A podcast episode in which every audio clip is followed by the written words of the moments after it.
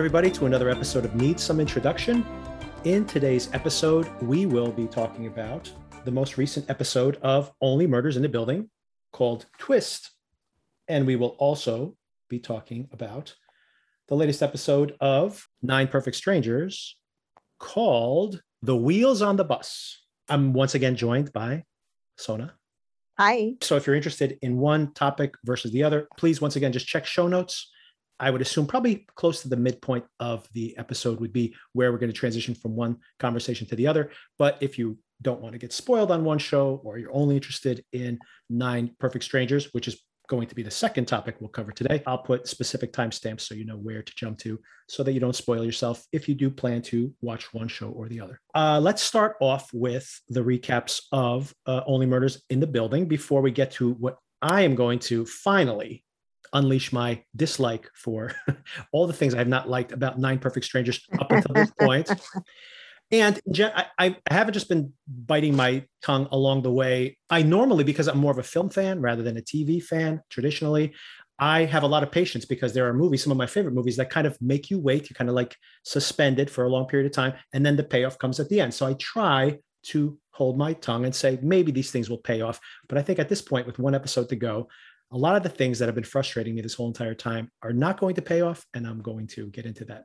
So, but we'll start with something more positive with uh, the latest version of Only Murders in the Building. But before we do that, oftentimes I have a feeling that people probably don't make it all the way to the end of these episodes, and you may not get to our recommendations. I want to start off with a recommendation because I found the show on FX on Hulu, another something I just discovered this week. I binge watched the whole show and it's about to wrap up tomorrow. We're recording this on Sunday, by the way. So it will be wrapping up tomorrow, Monday. Um, and I highly recommend this. It is very bingeable, and you've probably heard about it. You've probably seen promos for it. It is Reservation Dogs. Have you heard about this at all? I have heard it's so good, and it's on my list of things to watch. Probably when we're done with these, I'm going to watch it. It is so good. The episodes are probably like 20 some odd minutes long. Uh, the first episode's not a great pilot. It's good. It, it, sets up the world very well. It introduces these characters, these kids who live on this reservation, a Native American reservation in Oklahoma, and uh, so it does a good job of setting them up but it's not stellar like i mean it's good it, it, definitely didn't turn me off in any way the reason i just mentioned that is that you may very well be entertained by that first episode the second third fourth, episode, fourth episodes those next two or three episodes are so hysterically funny. These characters are so likable. They're so quirky. The stories are I so strange. And it just makes me laugh. And then in the midst of this show, as I'm like laughing at these jokes, they just inject this humanity to these characters that totally catches you off guard. And then they, towards the end of the show, they add even supernatural elements to this, like kind of Native American lore and stuff. But the last couple of episodes, they take the show in like this emotional place where I mean, it knocked me out. It totally knocked me out. It, it is so good, and I really highly recommend it. I can't. And, and the whole show is available right now. The, oh, you said it's going to finish now, right? Right. So I watched it's, the it's first seven. Ep- okay. Correct. I watched the first seven episodes. It's wrapping up tomorrow, so you'll be the whole season will be available tomorrow. Great. Basically. I can't wait to watch. And like I binged the whole thing. Like I said, it, minus credits, you're twenty something minutes. You not. It's like the length of a movie. You watch the whole thing, so it's, it's amazing. Yeah, it's great. I can't wait. And uh, and what I would say the uh, analogy I'd make is to Atlanta. It's a show that kind of can do anything. It will go in any bizarre direction it wants to go. Also on FX, by the way, Atlanta, um, uh, Dan, Donald Glover's um, show. It, it, can go, do anything genre wise. And uh, it's just like lives in this world that it's that creates, and it's really just terrific show. And yeah, so I couldn't recommend it highly enough. It's it's terrific. The last thing I'd mention is the Emmy Awards are tonight. Anybody who wants to get caught up on Loki or uh, uh, Mare of Easttown, which are probably going to clean up tonight at the Emmy Awards. If you are going to catch up on those shows, uh, we do have recaps of those shows in this feed, so make sure to track them down. Did you have any recommendations before we jump into the show? Yeah, I won't go too far into it, but um, when I was watching Nine Perfect Strangers this week, and I I have liked the show quite a bit up until now, but I did turn against it as far as this last episode. Um, and I said, you know, it has this like fever dream thing they're trying to do, but very unsuccessfully, I felt. And I thought, but I always hate when it's a fever dream kind of feeling to something. There's only one time I have ever liked it. And so that's what my recommendation is for this week, which is um, the show Hannibal. Oh, yeah. And I think it is such a beautiful show. Um, so many uh, really beautifully told stories. The interaction between the characters is amazing. It's a few seasons long. I can't remember exactly how many. I, I feel it ended too soon, to be honest. Really watchable, whether you are a fan of that whole Silence of the Lambs thing or not. Not only are the storylines great, but it's just beautiful to watch. It's on Netflix right now, by the way. So it's very easy for folks to get their hands on it. And I have that on my list of finally watching it through. I tried to watch it. I remember we've had a conversation about this in the past where I had issues with the way it glamorized some of its violence.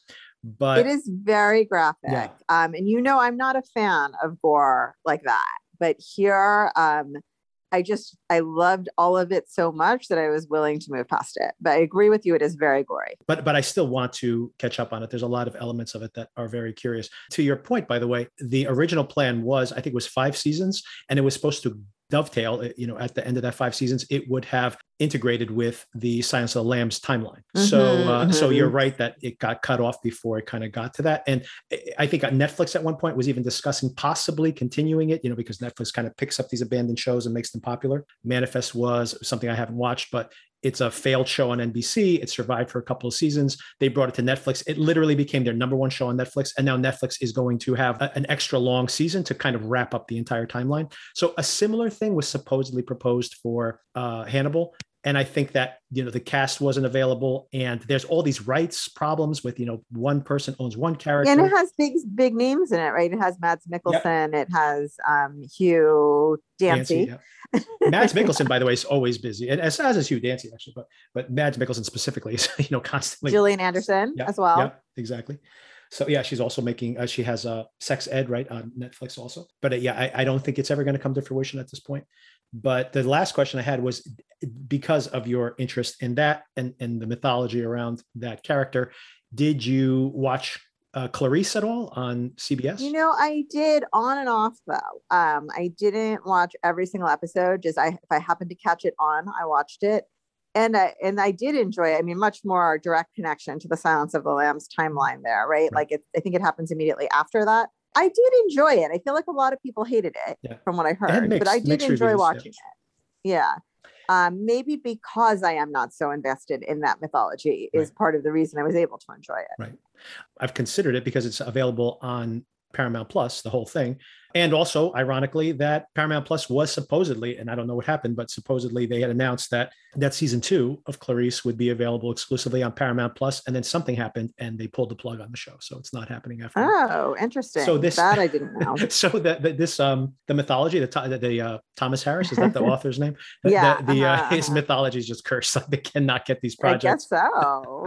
Okay, so with that all out of the way, let's get into this latest episode of Only Murders in the Building called Twist. Mhm. There she is.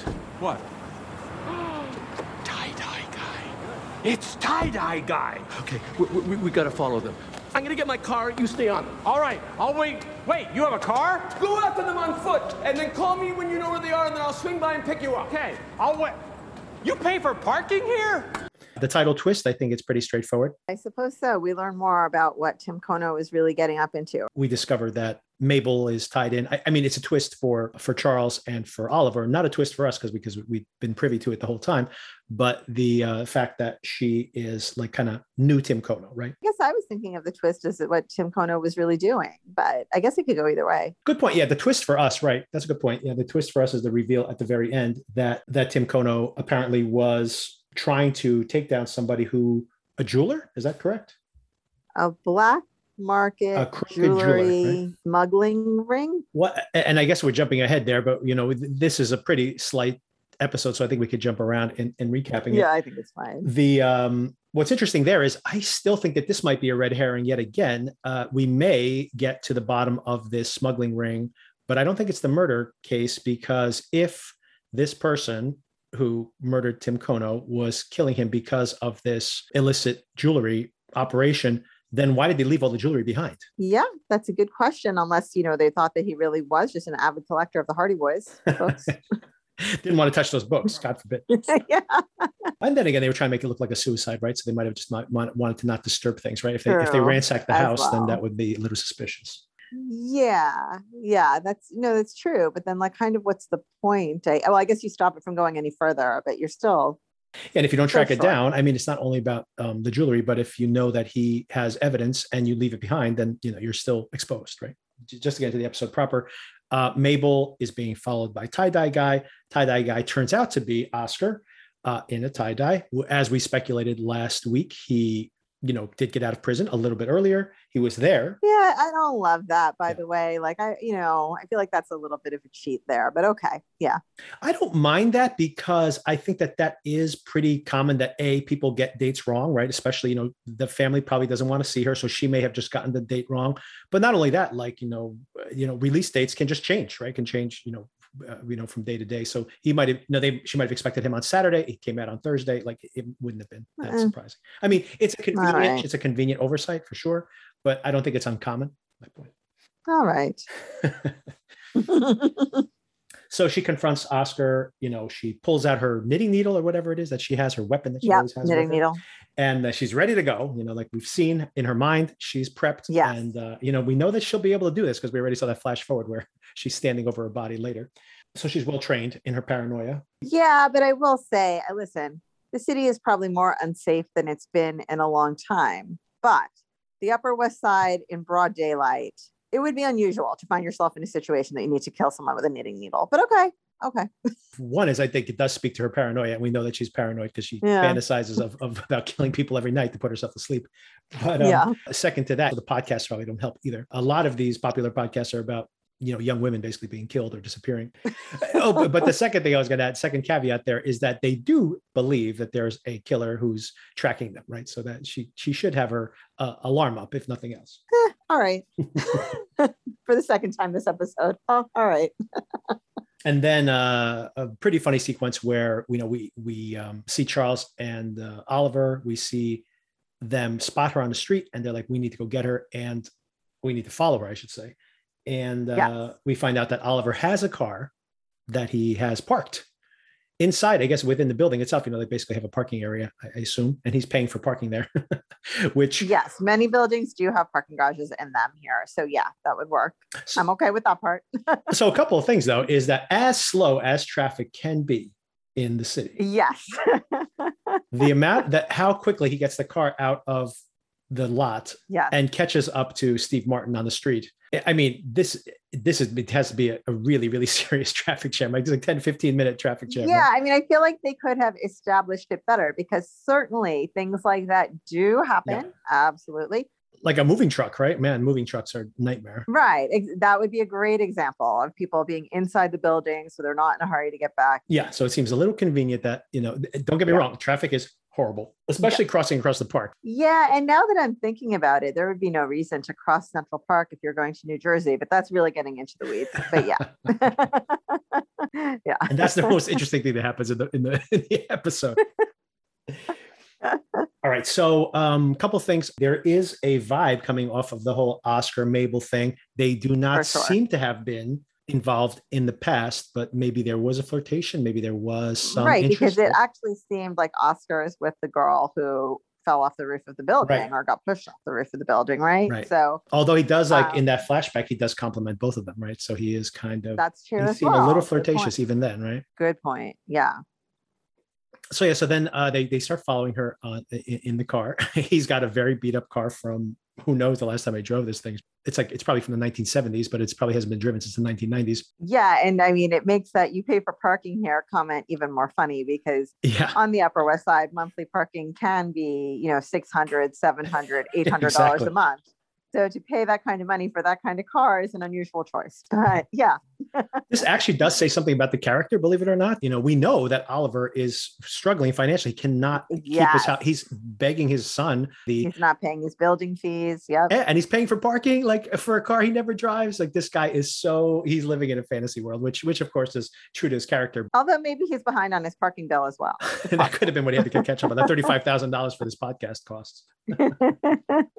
Steve Martin drives. I wonder. I, I actually maybe wonder if Steve Martin was in the front, and uh, you know, it's not only a character thing to have Oliver in the back, but if it was a COVID protocol, I'm not sure, but yeah, I was kind of surprised by that setup as well. but it could also just be him being a uh, you know him being entitled, right? He's used to driving in the back seat of a car when he's like, you know, driving an Uber Could or a taxi or whatever. So, Plus, um, you know, he had that boom mic to deal with. oh, so. good point. Good point. Yes, I could. So then, yeah, the, the whole interactions in the car is pretty funny. They do a little bonding here. Yes. They they kind of nitpick each other. I liked when there's a couple of things that I like here. One is where they made all those uh, VD jokes back and forth. They even turned it into a song at one point. Long Island. My first time out of Manhattan in five years, and we're going to Long Island. Don't you go to the Hamptons? Never. I got a sister in Patchogue. She has four daughters, all with D names Dawn, Danielle, Dina, and Dagmar. The five of them are always trying to set me up with a hairdresser. Well, I have to admit, I have certainly had my share of Long Island shenanigans. I remember, I remember one time uh, I had had a few cocktails, and uh, on a dare, I rode an elephant and then threw up in a pool at a wedding in Syosset. I once shot an episode of Brazzos in Hempstead. It doubled for Bosnia. I once got syphilis in South Setauket. And I got crabs in Massapequa. Ooh, I got the clap in Amagansett. And I got saggy bottom balls in Sag Harbor. Saggy bottom balls is what she called me. boom, boom, boom, boom. She had a way with the names. boom, boom, boom, boom. Saggy bottom balls and sag. Oh, Oh, exiting! oh, Look, there she they're goes. exiting. Oh, yeah. Good eye. Bu-bu-bu-bu, bottom balls is what she called me. Okay, now I'm going to be singing that all day. The other uh, thing that was uh, funny there too was also, and this kind of is thematically uh, interesting, where Mabel has kind of lied to them, and we know that Steve Martin has these trust issues. So now it's like you know, and, and Oliver kind of you know uh, puts a little salt in the wound by like writing this whole script about like oh you know just you, you started trusting somebody and then and then he like says oh wait maybe I should you know rewrite that and uh Yeah. and Charles gets so annoyed with him because he basically is uh he realized that the whole thing is uh just um you know just a performance right Yes. Um, I also love the shout out to all those Long Island towns. yeah I thought it was really well done, very clever. And I like that um, Long Island really took the brunt of the jokes versus New Jersey, Yeah. which you rarely see happen. that's right. You know what? Uh, you know new jersey's not so bad. I, but you're right. The, it's usually the jokes are all jersey jokes. A thing i liked here is that where uh, oscar is asking mabel like so where are you going? And she's like well i'm going to meet this guy who owns this jewelry store because i cracked this hardy boy clue which we were confused by last week. In our recap last week um, i was just re-listening. Yes. And we were like what does this mean i don't know how to interpret this how did she figure this out you know Yeah. Why would you draw this conclusion? Right. Yeah. and to the show's credit it turns out that she has leapt to crazy conclusions and she has gotten it all wrong and uh, the there's a much more straightforward uh, clue which is basically that their cousin who they've all gotten tattoos these whale tattoos on Yeah. Can we go back to the whale tattoo for just one sec, Sure. too? You know, um, and I never mentioned this when we did the first three episode recap, but they showed that Mabel's whale tattoo is on the back of her shoulder. And I thought like it was such a strange choice for this show. It was kind of like a gratuitous scene of her showering and like a little bit sexy. And I thought that was like such a weird thing to put in when it was like there are a thousand ways to show the back of someone's shoulder. I didn't know why it had to be that way. And, it, and having watched more episodes of the show, it seems even more like incongruous with the type of show this is. But okay, just an aside on the whale tattoo. I believe, uh, and I'm not 100% sure on this, but I'm pretty certain that all the directors on the show are female. All uh, I think, as far as, or at least all the episodes so far. So I don't know if it was leery or not. I didn't actually feel it that way, but eh, but I mean, it's totally valid to to call that out. I felt like it was just a really strange choice. Like it, I definitely felt like it was trying to be sexy, and it's the only time I felt that show has done. And this show has done that. Yeah, the show has not been leery at all. yeah, I very agree. strange. You know, Yeah. unlike I mean, of all the criticisms I'll make for Nine Perfect Strangers, I do feel it's pretty cinematic. I think it's pretty. The, there's a lot of visual storytelling, and this show, on the other hand, which is fine because it's more of like a sitcom, is very much you know the direction is very perfunctory. I'm not really like bowled over by any Yeah. of the. Uh, the um, visuals in, in the show, not yet anyway, and the show doesn't require it, right? Like, I mean, comedies in general don't really need No, a lot of visual flourish. So I'm not criti- criticizing the directors, their skill. I'm just talking about the style of the show in general. It's obviously a choice, but this is very much about the performers, you know, just getting Agree. two shots and three shots and, you know, getting the dynamic on camera as opposed to something that would be more visual. So easy to just show her in a tank top. I don't know. I don't get it. Sure. But okay. So uh, Oscar actually has a much simpler and accurate interpretation of the note, which is their cousin who did their tattoos, um, a group tattoo. I guess it may be Tavo. Tavo, right?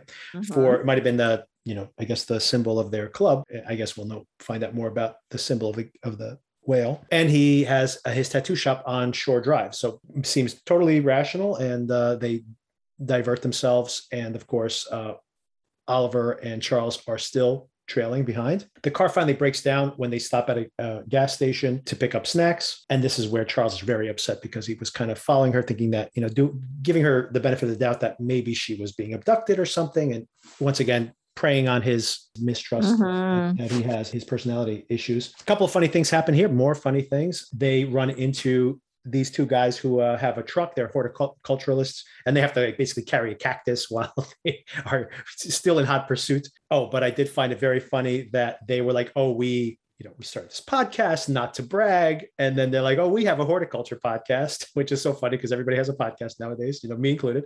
Damn. You know, Vaughn and I, we got a little podcast. It's called Yard Dogs. Your favorite horticulture homies. Ah, good for you guys. Give it the old college try. That's that's so sweet. Yeah, we got about 60,000 subscribers, been featured on iTunes and Spotify as one of the best new podcasts. You know, just trying to do a little something, something.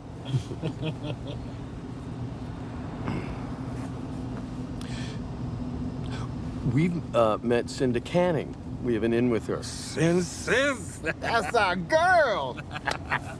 Yeah, we part of Cinda's network, man. The only thing green she loves more than money is our plants.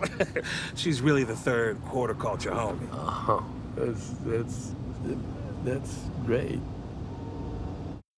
that whole thing was very funny for me anyway because i know the podcast world a little bit and then they finally end up at the tattoo shop and this is kind of where we have all our revelations first of all we see that she dumps out all the jewelry and goes why did tim have all this jewelry Which must have been super heavy for her to carry yeah, around. i know it's kind of funny that she just conveniently had it all She could have Um, just hit Oscar on the head with that rather than put up the knitting needle, you know? Like True. you know, they all come clean. She's like, Why have you been following me? They're like, Why did you lie about not knowing these guys? And basically she says, you know, that I found this jewelry inside Tim Kono's. So they're all kind of, it's all kind of coming out into the open of what's happening. And uh, Tavo uh, says, Well, I don't know what this is all about, but I do know that he was afraid that someone was going to try to kill him. And they go, Mhm. Well, why? And he goes, Well, I don't know, but I know that he was trying to get to the bottom of some black market jewelers. And then she goes, Well, maybe that explains this. And that's when she dumps out all the jewelry. So that's kind of where we leave things at that moment. And we see Oscar's hesitation with getting back into this sphere of his life, right? That, you know, originally he's so into her and into spending time with her and wants to do all these things with her. And then True. when he finds out what Mabel is really up to, he's kind of saying, like, that's my past. I'm not going back there. Right. Um, and even leaves her for a minute to just take Right. care of this on her own. And then, you know, has second thoughts and decides that he's going to do this with her. Yeah. And some of his motivations, the fact that he's trying to divert her, still make me think that he is a little sketchy right here. We already had known that he ran up the stairs when everybody's running down the stairs. So did he trigger the fire alarm? And he And- has lied to her too, right? Yes. Because he Mhm. said, I was going up the stairs to see you. Right. But then he does come clean at the end and say, I wasn't going to see you. I was going to see Tim Kono. But it's only after Charles says, I saw you going up the stairs. And then she's like, Well, that wouldn't have made sense because you're Right. that's past my floor, right? So, Right. and then that's only then is when he finally says, Well, I actually was going to go see Tim Kono. And I was about to knock on the door. And we see it, but we see it from his point of view. So we don't know if this is true or not. And that's when he hears the gunshot, right? But we did hear him do the voiceover at the beginning of the show too. So is he going to become, become a POV character? I don't know if we should trust his POV yet. I'm a little sketchy on this whole thing. I still don't think it's going to be him, but he may be involved more so than he's letting on at this point, is what, what I think. Mm-hmm. And uh, that's where we leave it. The, I mean, I we obviously don't have any new suspects here, except we, we do have a new lead, right? As far as this jeweler is, but I think that's about it, right? We don't have any. it- this is a lot of filler. I'd say this is mildly entertaining. Yeah, this was definitely my least favorite episode of this Yep. show so far, although I did still enjoy it for sure.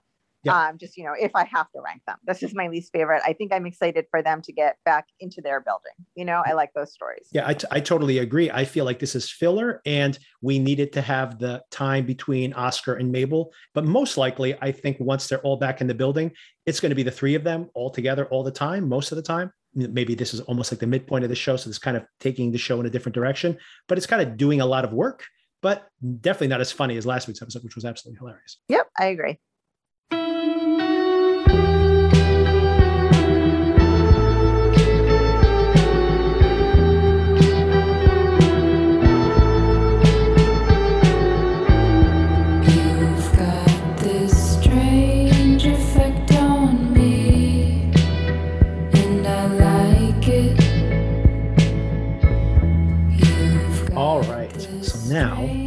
Into our nasty, nasty review of the absolutely terrible episode of Nine Perfect Strangers. This episode of Nine Perfect Strangers is called The Wheels on the Bus. And the wheels on the bus are falling off this show. They've done fell off, I think. Yeah.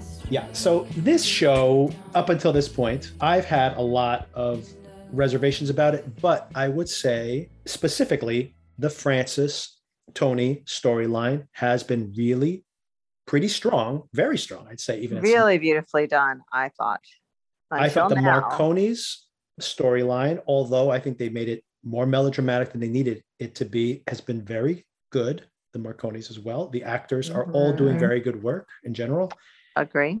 And maybe this is like the original sin of the show. That third episode, fourth episode, whichever episode there was, where I really complimented how great everyone's performances were. The first of that string of great, great scenes in that episode was the one-on-one between Carmel and Masha, and I was like, Mhm. "Wow, what great work this actress is doing!" And I feel absolutely horrible for her. I'm like, she is the angry black lady, and I'm just so Not just angry, but mentally unstable, crazy. Like, it's just horrible it's i can and this is just one of the many things i can't stand but it's the worst of all these things that i can't stand about the show right now that they do such a discredit to this performance I, it's just ridiculous and that's my general opinion and i think you feel the same way but we can start breaking down the episode as well yeah, I mean, I think I like the show more than you up until now. And I wasn't, you know, this isn't the best show I've ever seen, but certainly holding my interest, entertained by it, invested in some of these characters. I feel like they threw it all out the window on this episode. Yep. Yep. I, I mean that I, I'm just going by like some of the you know Internet Movie Database and Rotten Tomatoes and other websites where people put in their votes. And uh, to, to- I use this kind of to track like as a surrogate to see how popular show is and what the general conversation is. And the audience scores on this episode are pretty good. And I'm like, what are people? That's I mean, crazy to maybe me. this is just a different audience. Maybe I'm the wrong audience for this, but I it's nuts because the like you were saying uh, via text earlier that it, it feels like the things that are good about the show have gone out the window completely. Yes. And now we are doing, I don't know. in the service of some kind of drama that first of all is unnecessary and second like as i said earlier i hate this is it really happening? Is it in this person's head? Is it a bad trip or is it real? I, I don't care for it. The tone of this show, basically this episode specifically, I, I wrote down that this is like being at a party when you're the you're, you're the sober or or the, the the one person who's not high, and well you're and you know i've these often been the only sober person at a party I was going to ask you about that. Yeah. it is entertaining for a while Right. but then it does get old Right. And now I feel like I'm that, you know, the designated driver and the party's getting late. And I'm like, all right, people, this isn't as much fun as you think it is. That's a very good point way to put it, I think. Uh, okay, so we open with Masha reliving her daughter's death, which we saw at the end of last episode. And then Carmel runs over. This episode goes wrong so fast. Carmel runs over screaming. She thinks she's she sees her as Lila now, right after. And I knew this was going to happen, by the way, when she was like saying in last week's episode, What if I look at you, Lars, and I see my husband? I went after him with a fork, right? Mhm. And then uh, here she is. She's like, Lila, you're taking my daughters, and smashes Masha in the head with a rock, right? Is the beginning. stupid, stupid, So stu- stupid. It's terrible. One thing I wrote down here that I guess might be interesting or important uh, is that, you know, there's a big theme here in this episode, and they actually put warnings of this. And so trigger warnings here in general, folks, for, for this show. This show goes into suicide a lot. We have the lack of Zach, the, who I guess has Mhm. become a character in the show, you know, even though he passed away, Yeah. uh, who did commit suicide, obviously, it's the anniversary of his suicide. And beyond that, we have Tony openly talking about how he had contemplated suicide. We see Heather on a cliff. We see Francis on the cliff today. Mhm. And Although she specifically says she was not considering it, but yeah. Correct, correct. But I mean, there's this concern that kind of wafts over the show. And it goes back to the idea of some of the things we've seen in Masha. And I wondered sometimes if we were actually seeing these things or not. Like when Masha sees the, you know, uh, it's good to die on her wall. Yes. And then when she was looking at the cake and it said, I went first. Yes. And now, in this episode, right before she gets smacked in the head with a rock, the one thing that is maybe thematically interesting here at all is that she says out loud, "I will be there. I will be there soon." And this Yes. is like, uh, if not now, then when, or something like that. Is she contemplating suicide? And why is everybody suicidal on the show? But Well, I was thinking more it was because somebody said they're coming to kill her by the end of the week, but maybe. maybe, maybe she's expecting that, right? But once again, I, I wonder if those things are messages she's sending to herself. You know, I don't even know if these things are literally on the walls. The text messages would be weird, obviously. So maybe I don't Most importantly, I don't care. True, right.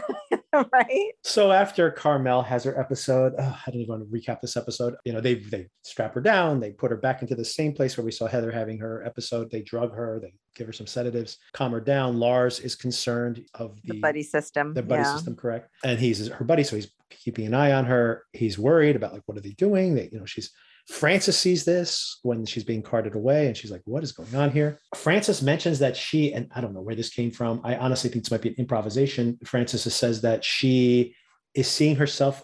She feels like she doesn't have a head, and when she was younger, she used to see people without heads, and now she feels like she doesn't have a head. And I'm like, "What? What is this?" I- like I said. I honestly don't even think this is scripted. I think this might be an improvisation, and they decided to keep it in. I'm like, why? Mm, What? She was jealous that last week Jessica had no nose, so now she has to have no head. I don't know. I don't know. Um, and then Tony's like, we got to get out of here. Like, we got to get out of here, which once again annoyed the hell out of me. We literally have a scene last week, a very good scene between him and Francis, where not only does he kind of come out of his you know suicidal ideation not maybe ideation possibly but his suicidal thoughts at least these these feelings he's been having he's kind of coming out of this fog.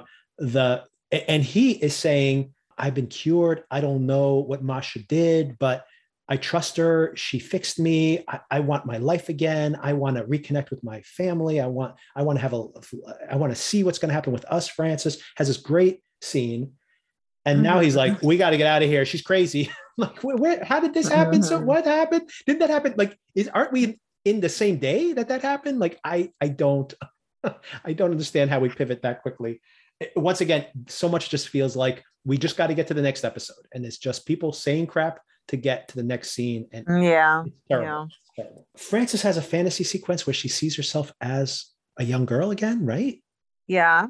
Yeah. you know really understand that scene With like or- a circle of friends. and then Lars mentions that he knows about Connolly, that he's there kind of to do an expose. Masha is upset about this, but she knew, like, I don't, why is she upset about this when she kind of, what, what else would he be doing there? Like, how would he have not known this story? It doesn't make any sense. Also, do you think um and this is like a, a minor continuity thing, but I guess that's what I was focusing on this episode. I felt like her bruises and bloodstains were coming and going throughout the episode. Maybe that's realistic. It didn't bother me that much because, you know, like she gets hit at first. You see her at the end, especially in close up, you see all the bruising, which I guess makes sense because the bruising doesn't happen immediately. It happens later. So maybe they're right. I felt like the don't know. stain on the dress and the blood on her face and like whatever. I felt like it was coming and going, but I could be wrong. The stain on the dress is weird because she has blood stains on her dress, and you see them. It's them a like, white dress or yeah, ivory. exactly, and you see them partially washed out, and then you do see a pristine dress. I just assume she changed dresses, but it could be a continuity issue for sure. You might. I mean, this is what I was focusing on this episode to tell you where I stood with the whole thing. So This whole I mean, at by the what way, point uh, Francis is seeing Tony as Fabio, right? Like Yes. the whole, I, Yeah. uh, the and he's like saying the words from her book. yeah, Then they have a scene. Once again, I am pretty sure that Francis and Tony are going to end up together. So I do not yet again understand the purpose of this scene at all, because upsetting, very upsetting. you have her basically telling Tony that he does she doesn't trust herself, she doesn't trust him. This whole bizarre conversation.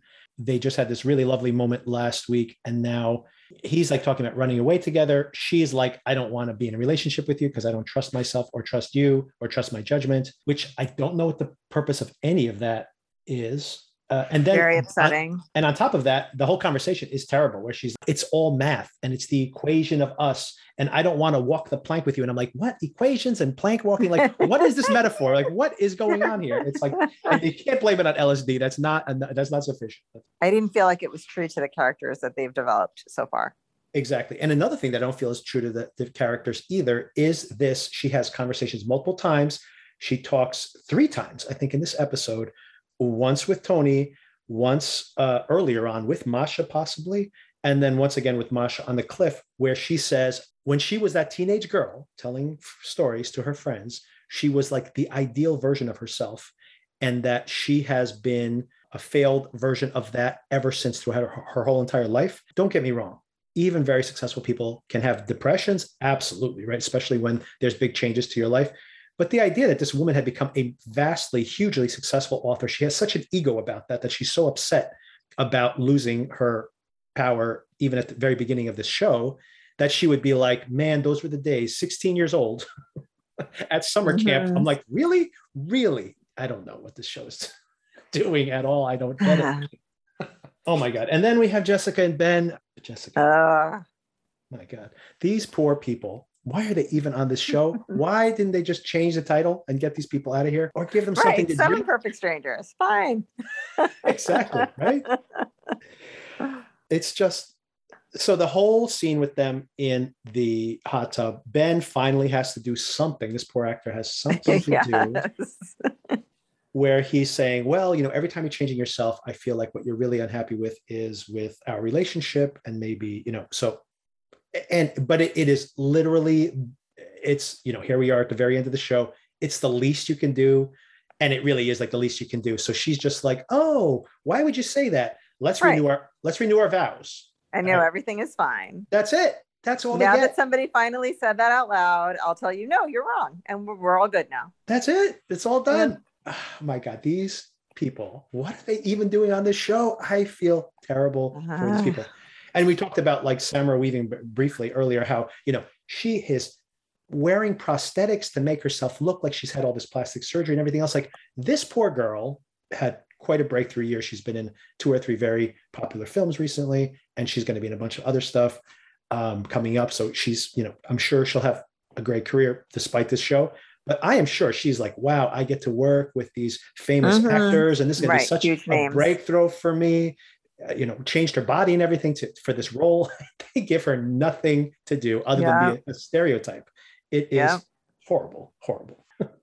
I'm just going to keep going down how much I dislike. no, so I mean, I wish I could disagree with you because it would be more interesting as a conversation, but I don't. Lars, I guess this might have been earlier. She he confronts her with the fact that you know, well, uh, you know, the Connollys, you tried this before, you said it was successful, and she goes, I mean, and Masha's response is that it was successful because, well, he's reunited with his brother because he's dead now. Like, Yeah, and you- kind of like a, a COVID denier, like, well, there was a pre-existing condition. Exactly. Yeah, it totally talks about the pre-existing condition. But I mean, like she's ta- and it's so crazy. Like, who is this Masha character? I know we're supposed to believe that they're she's off the rails, but she supposedly was like a big corporate bigwig. She obviously believes in what she's trying to do. So she's talking to a journalist, telling him this. Like, like she's literally telling him to document all this, and she's telling him. my my this was successful since I killed the person, so I reunited them with their dead Mhm. relative. I'm like, what? I I don't understand anyone's motivations, any of the dialogue that's happening here, anything that's happening in this episode is crazy from beginning Yep. to end. So she says, Oh, but the reason I bring that up is because she says, Well, the Marconis are all very, very fit people. They are not going to have any health problems. Fine. They're probably not going to get killed by this, but you know, you're kind of missing the point that Lars is trying to bring up. And it gets worse. Then they come in and they say, Look, Francis is on a cliff. Meanwhile, the Marconis, which at the beginning, a- a- even in last week's episode, they seemed very hesitant to do this. At the beginning of this episode, they all seemed kind of on board, except for Zoe. Zoe seemed hesitant, but the Mhm. parents seemed on board with this. Oh, and my, meanwhile, I didn't even mention this, but Delilah uh, has she's out. She's taking a truck. She's like, "I'm gonna go get the cops. I'm out of here. I'm gonna get the cops." She tells Yao, and uh, she tries to leave, and Masha calls her on the phone and goes, "You can't leave. You know, there's a code. I'm not letting anybody leave. You have to stay here and help me with these patients." And of course, Delilah, not of course, but Delilah just drives through the fence and theoretically is like going to town and going to bring the cops back, right? Which, So- like, also anyone could hop that fence at any time. So, what's the big deal about the wrought iron gates? Whatever. Like, Well, I, don't guess not that it was. In, remember when they drove in? I mean, in the book, even more so pronounced that it takes them forever to get to the compound. Um, So I think they Mm. had to drive for a while. They're like, you know, because they even say like, how long do we have to drive on this road? Did I pass I it? see. Like, so I mean, I would assume that walking would be probably, uh, you know, probably take hours to get to anywhere. All right. possibly but um but yeah i mean you could drive a truck through a fence obviously so um, but i mean i don't think she ever envisioned that she would need to have uh, you know, in general, no one built this thing to be like a prison compound, right? Although maybe maybe Masha wishes it was a prison compound, but that's I not- know, just when she's like, close the gates and no one can leave. Like, Yeah. well, you could always hop the fence. you can always walk out. Exactly. Yeah. Just call an Uber if you could get your hands on the phone. Yeah. oh, speaking of hands on phone. Well, okay, we're not there yet. Go ahead. Because Carmel with her phone, right? yeah. Masha's totally overwhelmed at this point, right? She's a Yeah. little overtasked. Yeah. yeah yao is telling her i don't have confidence anymore lars is saying you know you shouldn't do this. We know about your past. Delilah's busting out saying i'm going to go get the cops. Uh, the marconis are going to back out and this is very very important to her because she thinks she may potentially be able to i guess reconnect with her daughter also. Then zoe runs in and says i just saw frances she's on the cliff. I think she's going to jump. And uh, masha goes over there and uh, there's so many questions about this scene. One of them is that Masha tells her, I'm afraid of heights. She's terrified to go to the edge Yeah. of the cliff. And I'm like, didn't she dive off of a cliff like in episode Fair two? point. I didn't think about that. Fair point. I'm like, all right, maybe it was a shorter cliff, but then she's obviously not that afraid of cliffs, possibly, right? You know what I was thinking about? Um, Melissa McCarthy hooked her sunglasses onto the collar of her silk robe. And I thought, like, oh, she's really prepared for anything. Again, this is where my mind was this episode. it's just in case it's bright out there. yeah, it's true. Yeah. Good point. Prepared. That's good. Always be prepared. So then Francis goes on about how both of them bond over the fact that their fathers passed away when they were young. I know this is obviously an issue for you as well, but eh, but honestly, I couldn't. have- I can't imagine this scene even resonating even with you with someone who has this because it No. feels so thrown in there. It's like we're throwing Very this. We're Yeah. throwing this in now, like now, Yeah. like what? It's so useless. And she once again harps on the fact that her dad would be so disappointed with her because she was, you know, at her prime when she was that age, and she's been it's downhill ever since. Downhill for 40 years. I'm like, really? I, I can't, Mhm. I don't believe that. I don't believe it. If you had that lack of confidence your whole entire life, you never would become a writer. You would be so afraid of being rejected. And I'm taking some text from the book, by the way, but like in the book, she wrote a book and everybody rejected it and they finally published it and it was a huge hit like a lot of these women authors have had that experience Yeah, right for sure. Yeah. so if she was so traumatized and like th- she had this lack of self acceptance for her whole entire life then how could she just keep being rejected for 40 different Mhm. publishers and then finally Mhm. publish her book I, I don't i don't believe this for a second and then Masha does tell her about her daughter. So she says, I've never told anyone about this, but then she told them, you know, and, and basically, you know, that kind of fills in a little bit of a blank there. I was saying, well, this might have been right after they came from Russia, but apparently happened when they were still in Russia and then they left soon after. Yes. But um, that's a little tidbit of something that we get out of this. And I'm sure it's just table setting for next episode anyway. Her daughter's name was Tatiana. I wrote that down. Oh, and she says, and this is something that doesn't make sense to me either. I'm sorry but they throw in there once again just throw it in there that she you know loved her daughter and that the only time she ever liked who she was in her life was when she was tatiana's mother right? And once Mm. again i don't believe that. I mean this is such a pat and honestly i got to tell you i know Kelley david Kelley is writing this with staff writers. He has a writer room and i'm sure he has women on his writing staff. I mean he writes a lot of women centric shows so i'm sure he has women as writing staff. But i can't imagine a woman writing any of these scenes being like i peaked when i was 15 years old. Or i never could define myself after my father passed away. Mhm. or the only time I ever felt like a person was when I was a mother, right? It's just like I these are such pat things. And I, I, I'm Yeah. sure women have all these preoccupations. I say this as a man, obviously, so I don't have that insight, but I'm sure women have these preoccupations. But I'm sure in the same way that the you know the the theme of the show is that women are more than just mothers for example like then they go and they throw this in here that the only time i ever felt myself is when i was a mother it's just like aren't you contradicting anything thematic in this Mhm. show it, it's Yeah. really annoying it just so annoys me i cannot stop being annoyed Yeah. I feel like you actually has give, have given that more thought than I have because I just rolled my eyes at the whole thing.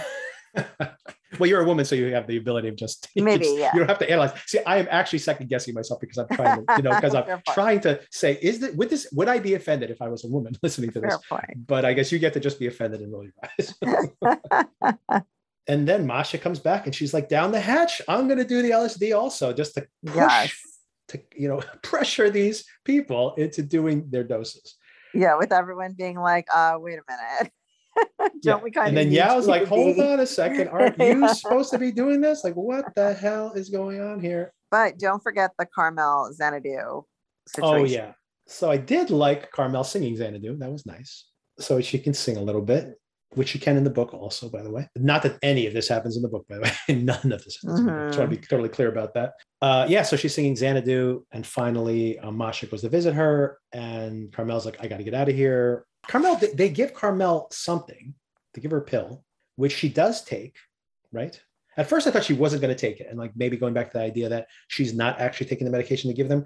But Yao has left when she takes that pill, right? So she's not she's not like tucking it under her tongue or something, right? Because it's like Hmm, who, who's she performing for at that point, right? yeah. And then we see her doing Xanadu. She's dancing along to Xanadu, and she has a phone. We realize that she has a phone. Yes. So randomly, assuming this really happened, which, you know, I feel like it's getting a little bit gray as yeah, to reality, but she pulls the phone out of the light, which, like, first of all, is not the best hiding place. Mhm. Second of all, like, how did she get this phone? They, they have like the worst electronic screening procedure, like, right? Right. Because Lars had stuff, she's got stuff. I, I don't. I almost forgive it for that because once again, this show is bonkers. But if we were supposed to pretend that this is somewhat realistic in any way, you know, if I'm running a spot, I'm going to be like on your honor that you're handing me your phone. I don't assume you brought three phones. you know, like I'm assuming you're, you know, like you probably only have the one phone, right? Like so, unless you're super sketchy, I see that side of it if it were a typical spa. yeah, but it's not like you're they make you sign all the releases they're constantly taking your blood it's not a normal place right. so for that reason i think that the screening would not be just like on your honor but whatever who cares at this point Yeah, I don't care. Yeah, so it's but all yes it does paint especially with her instability it does seem like then maybe she's the one making the threats and I'm pretty sure that that's the only reason they had that shot of her pulling that out is to either make her the most prime suspect so that they can twist it's not her at the end, or which I don't care by the way, uh, or that just to explain that yeah, it was her the whole time, and that's the explanation. Like because people will be like, wait a second, it is just a brief shot. I can imagine it being like a pickup, like you know after they put the show together. Mhm. Carmel had a phone. Oh yeah, we need to do a pickup shot. And they just basically put threw it in here, right? So is it at the end of that whole sequence when masha comes to visit her Yes. So Masha walks in and Yeah. she's Carmel's like, I have to get out of here. Gotta I'm go." Dangerous just like to everybody you. else i gotta go Exactly. Everybody else is trying to bail too. But she's Yeah. like saying, No, I have to go because I'm dangerous. And Masha's like, like, no, no, no, you gotta stay. I can fix you. And they're going back and forth and back and forth. And then Carmel has a contact lens, lens case. Now she's got what is up with that? She's got a milky eye, she's got a cloudy eye. What, what is up with that? What is that? So first of all, was she like taking out the contact that makes her eye look normal, or was she putting in a contact that makes her eye look not normal? I was all of this a part of Masha's delusion because she is now um right? She tells yeah that she has 40 minutes before she's tripping out of her mind. So like did we hit that 40 minutes and now this is all in Nicole Masha's head? I don't know. prepping for this conversation yesterday, I watched this scene again, and she literally has just like taken out contact lenses and then walked over to Masha. So I don't think this is Masha suddenly she's having a, a vision. I think it's explicitly her saying, I'm going to take out this contact lens to show you what haven't been able to see yet, right? Ironically enough, right? And uh, I mean, is this a condition where you have a milky? What is this? Does she have a cataract? Oh, I didn't even think about the medical basis for why her eye would look like that. I have no idea. Kim is only on episode four, so I, and when she gets to this episode, I'm gonna have to ask her if there's an actual medical condition that uh, Hmm. explains this. But um, anyway, and then that's the cliffhanger, and it was literally like I'm like, what is this? A James Bond movie? Like, what is happening here with this reveal? It's uh, it's terrible. it's so terrible. Oh my god. Well, so just to spell it out, right? She flashes back to when she got shot. Oh yeah. and she sees the shooter. The shooter is a black man in a hoodie with a goatee, and his eyes are also one milky eye and one regular eye. What do you? What are your predictions for next week? If you even want to venture a guess. I have so much apathy about this show right now that it's hard to even care at all. I feel like they set so many things in motion in this next to last episode that whatever happens next week could not possibly be satisfactory. And I would much rather have had a a quiet ending than something that is like going out with a bang, which is what I think they're trying to do here. But I'm just not interested in that bang. I don't know. Will the police come and shut the place down? They should. I don't know if they will. Will somebody kill Masha? Maybe, maybe not. I don't care. I hope Francis and Tony find their way back to each other. Yeah. I don't know. You're not going to, I mean, this is my prediction for next week. I honestly think that this show is going to pull its punches and that it is all to get us to apparently hook us in with all this baloney that they've been throwing at us. And I think that her and Masha are going to talk things out. She is going to talk down Carmel. They're going to have an emotional uh, resolution in that moment. And she's going to go back. Her and the Marconis are going to have that event. I don't know if Masha survives this thing or not. I don't know what the whole plan is. Tony and Francis will, you know, walk away together. Maybe we'll flash forward in time and see everybody possibly. But I mean, just saying this, think about how bananas this is. This show is 45 minutes long. I'm pretty sure the next episode will probably be longer. So it'll probably be like a one hour episode or something like that. But think about what you need to do. You have to have the thing with the Marconis. She's high, and Yao has to talk them all through it. And they got to resolve the Carmel thing. And Delilah's probably coming back with the cops. And like, what the hell? Like, and Tony and Francis, we got to find out what's going to happen to them in the long run. And Ben and Jessica will probably like the cops will show up and Ben and Jessica are renewing their vows. Yeah. Who the hell knows? It's just such a mess. And, and it doesn't, and what is none of that matters at all, right? If there Yeah. was somehow, and this is what I had hoped maybe would happen, imagine having that last episode where it is Masha and the Marconis, and they're having this experience talking to these these people that they've lost that they're trying to reconnect with and they have an emotional experience and that wraps up and maybe masha gets in trouble you know lars publishes a story and then we catch up with them later on like that would be totally fine as a final episode but th- you can't have that episode now because you have 400 things you got to resolve for no Yep. reason for no reason Yep. It's Yep. crazy. Totally agree. It's crazy. So this is garbage.